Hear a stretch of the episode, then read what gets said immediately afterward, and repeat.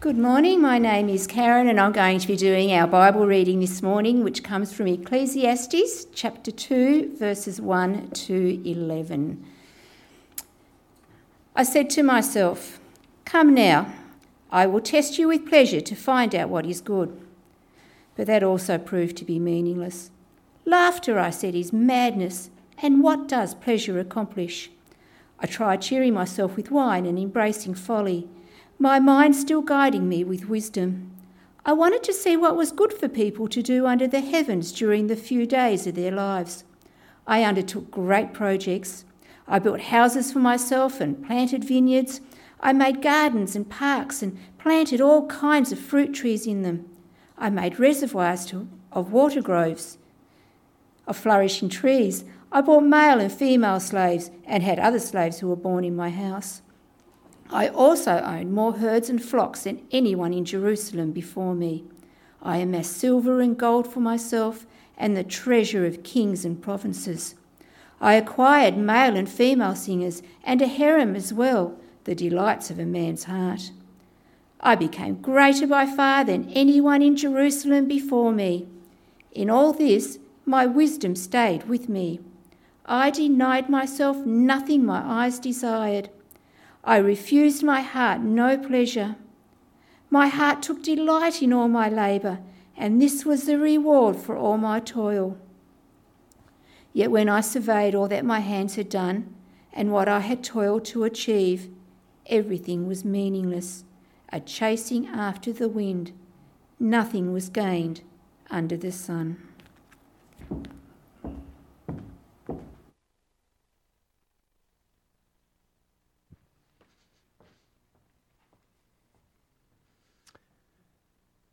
Good morning, everyone. Uh, it's fantastic to see so many people here. Uh, please let me add my welcome to you, especially if you're visiting, uh, a newcomer, uh, if you're streaming in on Zoom or the podcast. Uh, great to have you with us this fine Sunday morning. Let's pray. Heavenly Father, thank you for your word. Thank you for your wisdom. Uh, we invite your Holy Spirit to our hearts and minds. Help us to hear and understand what you desire us to learn this morning. Challenge us help us to see where and how you bring both meaning and pleasure. Bless this time together uh, and help me speak only your words. Amen. Uh, so, for those of you who don't know, uh, I'm a member here. Uh, I also work as a paramedic, and being, it's really handy because you always get great stories for sermons. Um, it's, it's just a never ending stream of, of things. Uh, I once had a patient they were in the, you know, their 50s. They had pretty poor health. Uh, and as we were putting him in the ambulance, he sort of looked up at me and said, oh, I'll tell you what, mate, live hard, die young really only works if you die young. He was kind of joking, but in it was a bit of a confession. And, and as we drove, he sort of confessed that he regretted his life choices. Um, he had indulged himself as best he could, uh, and in essence, now as we took him from a fairly undesirable living situation, he thought it had been meaningless. Uh, he thought it had been fairy floss. Another patient I picked up recently was telling me about a chat he had with his neighbour over the barbed wire fence uh, when his father was being taken off to hospital. And it was a very different story. Um, they didn't have much money. They, in his words, were poor as mice. Um, but his dad had a great peace uh, in the Lord, a great joy in the way the Lord had blessed them and, and living his life uh, the way he thought Jesus wanted him to. And as he talked with his neighbour, seeing his dad get taken away, it, was, it struck him in his heart when his neighbour, who wasn't a follower of Jesus, said to him, uh, neighbour being a very wealthy man, very large house, um, he goes, Your dad's something special. And, and my patient was sort of like, Oh, what do you, what do you mean? Goes, I would give my millions, my, my house, my home, I would give anything for what your dad has, for the life your dad lived.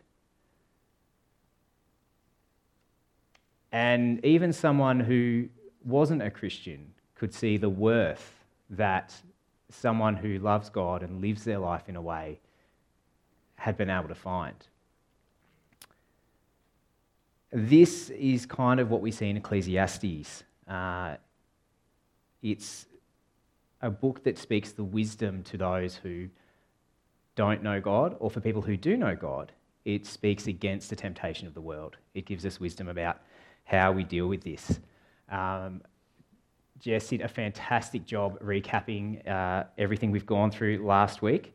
Um, and I think it's really helpful, and we're in, we're in the society that we're in, to talk about pleasure. Uh, because pleasure is something that our current society, we're obsessed with it. Um, it is the, the thing that our world tells us is, in effect, the meaning of life. A bit of due credit. Um, a lot of the stuff we're talking about today is going to come from these two people. Michael Bräutigam, he is a fantastic thinker. Um, he's a psychologist and also a lecturer in theology over in Melbourne. If you're a reading person, I really recommend that book. Um, it's a fantastic book on discipleship. Uh, also, David Williams. Um, he, CMS is a, is a very large mission organisation and he heads up their training. Um, he's the head of their training college. Uh, and he's actually speaking in Launceston early next year at their conference. So, if you are interested um, in mission or ministry or evangelism, I really recommend getting across to Launceston. Um, he's a, a, phenomenal thinker and speaker as well. We have it pretty good in Australia. Um, we've got things that previously, you know, if you asked a king 100 years ago, 200 years ago, uh, what was in their kitchen, how long would it take to get a meal, how warm was their bed, um, what sort of spices could they get in their food, what activities could they do with their day, it would pale in comparison to even the average Australian. Um, you know, a microwave meal to them would be miraculous. And what this is doing is we've got this new world is it's shifting the way we think it shifts the way we make decisions uh, and as we look around the world at different cultures we have these ways that guide our thoughts that help us make decisions. Um, we, it might be in some places a, a kind of a fear and power version of decision making you are scared of something. So you go and you do, you look for power. You might use witchcraft, you might use violence, you might use censorship to try and control the things that you're scared of uh, and make you feel you have got power over it or power over other people. Um, shame and honour culture, you don't make your decision based off what makes you happy. You don't get a job because you like the job. You, like the, you get the job because it gives you prestige. You didn't become a dentist because you like teeth. You became a dentist because it brought honour to your family. And you don't steal because you know it's wrong. You don't steal because if you were caught, it would bring great shame to your family. And in Australia, we used to kind of work on guilt and innocence. You, didn't, you wanted to be innocent, you wanted to be held in good esteem by the community with a good reputation of, of being someone who was fair, of doing the right thing. You didn't want to be caught doing the wrong thing because that's why we have lots of rules. People who travel around a lot will tell you Australia's got a lot of rules, and that's based off this idea that we want to know who's guilty, who's done the wrong thing by our laws. But now that's kind of shifting. Increasingly, it's not about if something is right, it's not about if something is logical or fair. Uh, Australian culture is much more about whether we're enabling someone to do what makes them happy, whether or not that is actually right. And as, as our social debates and things are going on, uh, we're not looking at whether this breaks an old rule or not. We're just looking about whether this causes anyone else pain. And if it doesn't cause anyone else pain, well, then why stop you from doing it?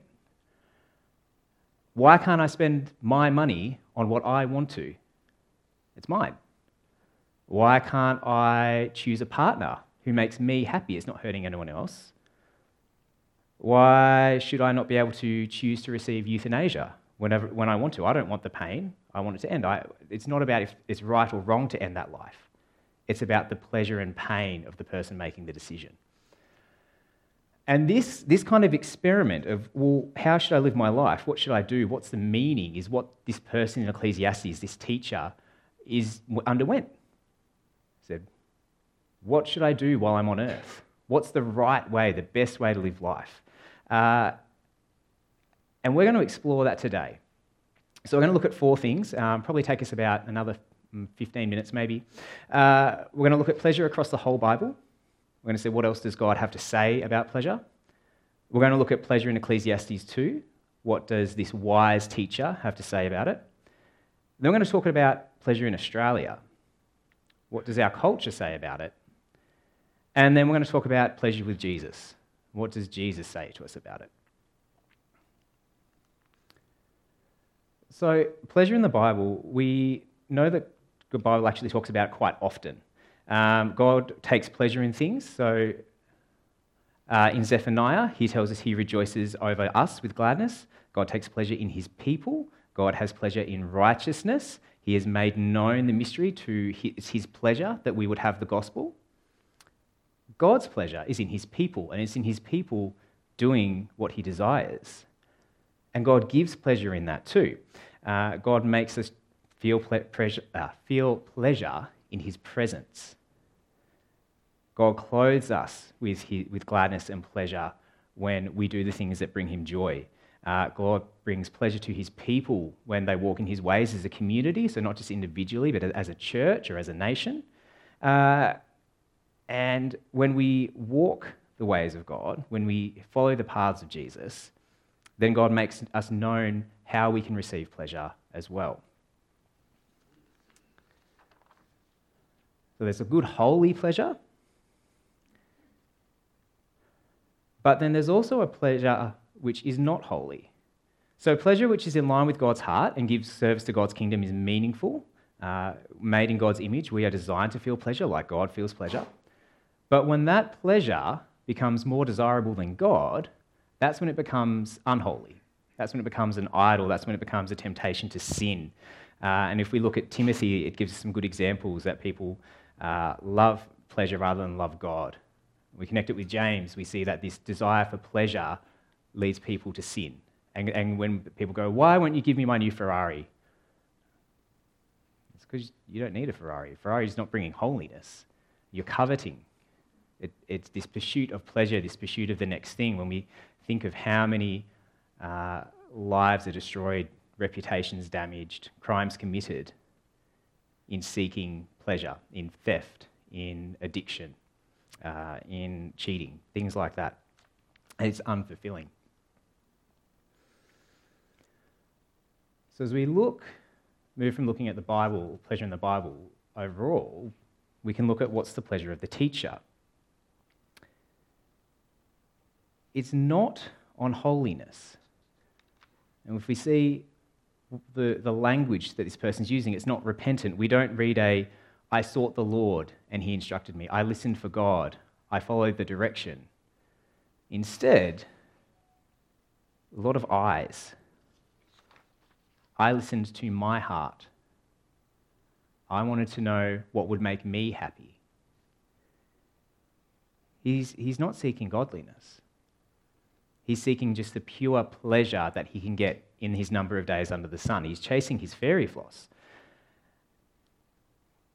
And we know that our own hearts are evil, that the unrepentant heart that doesn't know God will deceive us.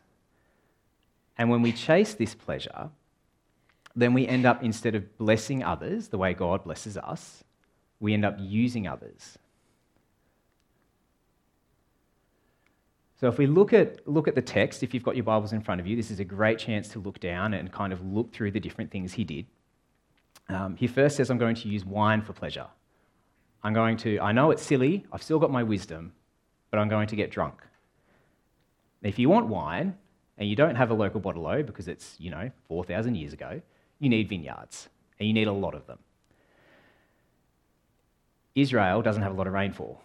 They don't have enough annual rainfall across the whole country to support this, so you need, you need to do irrigation. And because you don't have an electric pump, you need to dig a cistern, you need to reroute creeks, you need to capture water somehow and bring it. And so it's not as easy as him just planting a vineyard and keeping it. He has to take water from somewhere. And in taking that water, for his perpetual drinking of wine, for his sharing of wine with other people, he's taking water from his own citizens. He's taking water from, as a king, the people who are under him who he should be protecting. He's taking water from farmers, from families. Uh, gardens and parks, they were kind of like walled estates. This was like having, you know, a summer house and a winter house and a spring house, uh, a place to go and show off. It was not like a botanical garden where anybody could go. It was a, it was a private place, a place of status. Again, there's not a lot of good agricultural land, there's not a lot of usable water. And the pursuit of the pleasure for I and me the teacher is taking. And we see he's taking, he's taking the freedom of people as slaves, he's taking the children of those people as slaves, he's taking the riches and rights of the people around him in this endless pursuit of pleasure that is never enough. And at the end, I think I've gone the wrong way.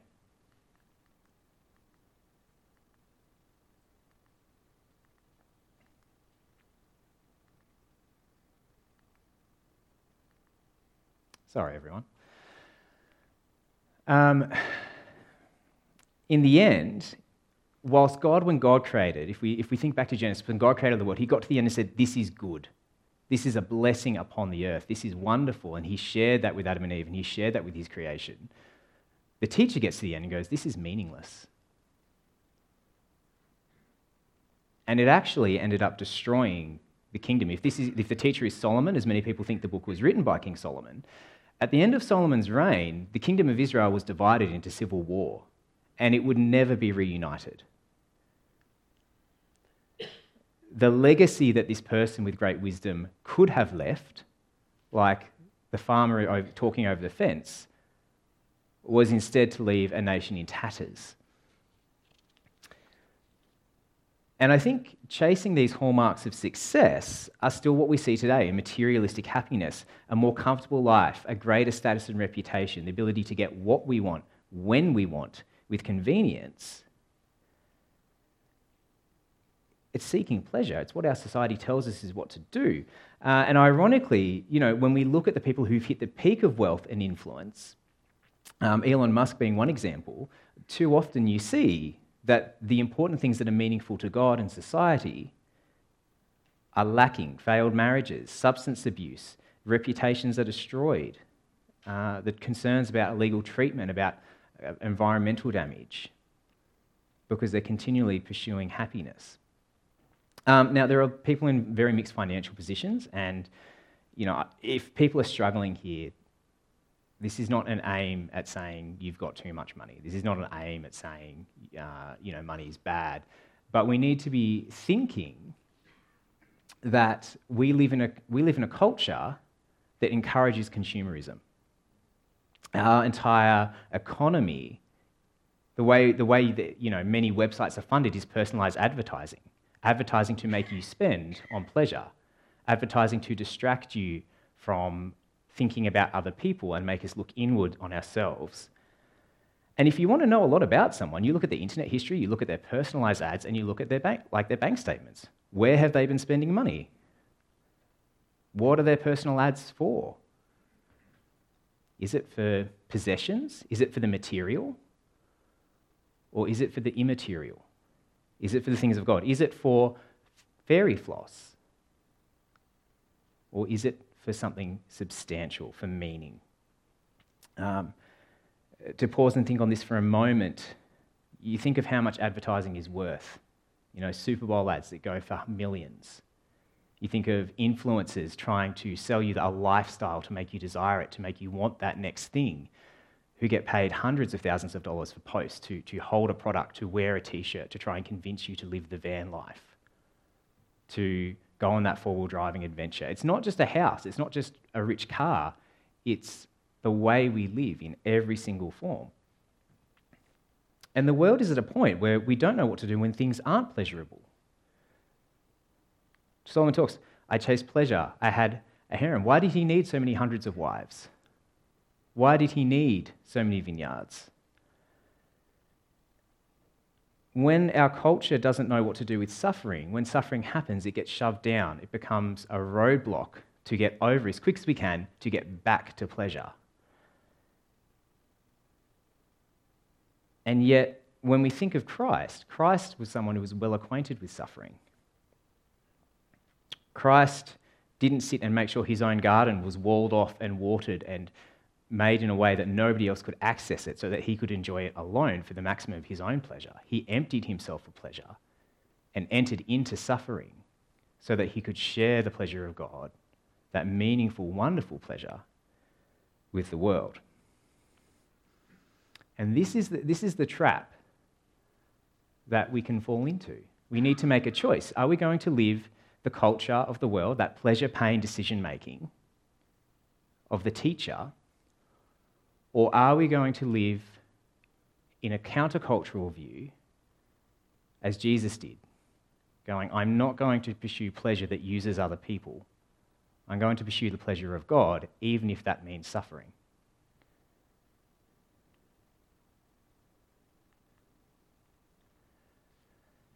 Because there's a lot of suffering.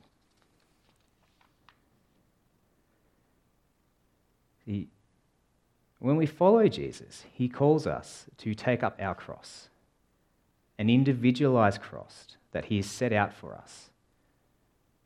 And we commit to find pleasure where he finds pleasure, which is pleasing the Father, not pleasing our own heart. And as we please the Father, we find our hearts transformed and they become like His. And we find delight and hope and joy and freedom in times of good and in times of bad. Because it is when we are suffering, it is when we empty ourselves that we are most open to transformation, that we are most willing and ready for Jesus to work in our hearts, that we are most uh, available to call Jesus to come alongside us and not try to do things by ourselves, to not keep thinking that the way we're living is sufficient, to not keep chasing the next thing that our paycheck will enable us to be able to afford, but instead live the way God calls us to. And this goes against the pleasure and pain worldview.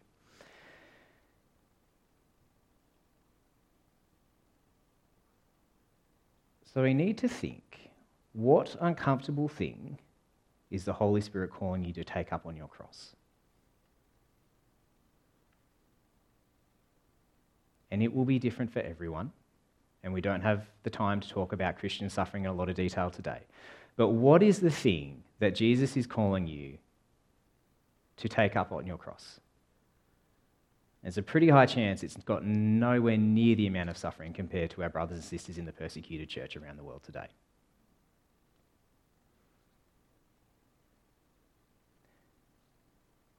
Because pleasure which is in line with God's heart and serves God's kingdom is meaningful. Now, I'm, I'm going to rehash here. God delights in us having pleasure. He delights in us having pleasure in good things. Uh, and I praise God for tasty coffee. I praise God for sunshine. I praise God for hanging out at the beach with my kids, that I get to watch them play and rejoice and sing songs with them and teach them about the Lord. Uh, those are wonderful.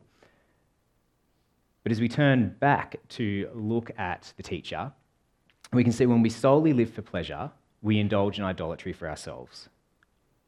When we solely live for pleasure, chasing that fairy floss, we neglect to take up our cross and we use other people. We take resources that, could be, that are dearly needed from others for our own selfish needs. And when we fail to live, when we solely live for pleasure, we don't trust in God to bring us to maturation as we endure suffering with Him. We say, instead of the suffering, God, that you have planned for me to work through me to bring perfection in me like you did in Christ, I will not trust you to hold me through this. I will seek pleasure instead. I don't need to be refined. I want pleasure. So if you aren't yet a Christian, if you don't yet have a relationship with Jesus and you are frustrated with the way the world is, you're depressed that you can't just seem to, to get what that thing is that you want, if you're chasing and just feel like you're never getting there, if you're annoyed that there doesn't seem to be an answer to the suffering and disappointment that you feel sometimes, then we would love to talk to you more. And we would love to introduce you to the Jesus that suffered on the cross, that knows how to handle suffering and wants to suffer with you, and to give you true meaning. If you are a Christian and you feel the same way, you still have those frustrations, then we would also love to talk with you more uh, Etienne and the elders would really love to sit and pray with you and go, How can we suffer with you as a church? Because we are brothers and sisters, and life is not always perfect, and we are called to support one another. And sometimes suffering lasts a long time. And sometimes we need to cry together for a long time. You can't shortcut it. And we as a church are here for one another.